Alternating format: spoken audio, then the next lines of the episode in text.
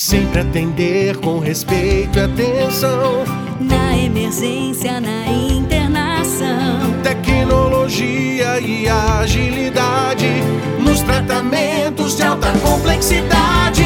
Cuidar da saúde é a nossa marca. Somos o Hospital Santa Marta. Hospital Santa Marta, Taguatinga Sul. Especializado em alta complexidade. Hospital Santa Marta.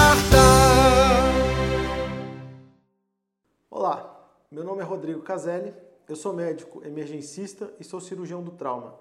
Estou vindo para o Grupo Santa Marta para coordenar o serviço de cirurgia do trauma no nosso hospital. Vamos falar um pouquinho sobre os traumatismos na cabeça. É uma forma muito comum de traumatismo e que pode acontecer em diversas situações. Dentro de casa, no parquinho brincando com as crianças, praticando esportes. E quais são aquelas situações em que há necessidade de trazer essa pessoa para o hospital para uma avaliação? Como eu disse, ah, os traumatismos na cabeça eles são muito frequentes, né? Mas existem alguns sinais que podem sugerir a necessidade de vir ao hospital hospital para avaliação de um especialista. Por exemplo, mecanismos que envolvem muita energia, então uma queda, uma batida muito importante, muito forte, né? sinais relacionados ao próprio paciente, uma dor de cabeça muito forte, uma perda de consciência, se a pessoa após a batida na cabeça ela desmaiou e ela ficou um tempo desacordada, independente desse tempo, ela precisa de uma avaliação. Se a pessoa apresentou vômitos, apresentou tontura ou qualquer outra alteração neurológica após aquela ocorrência,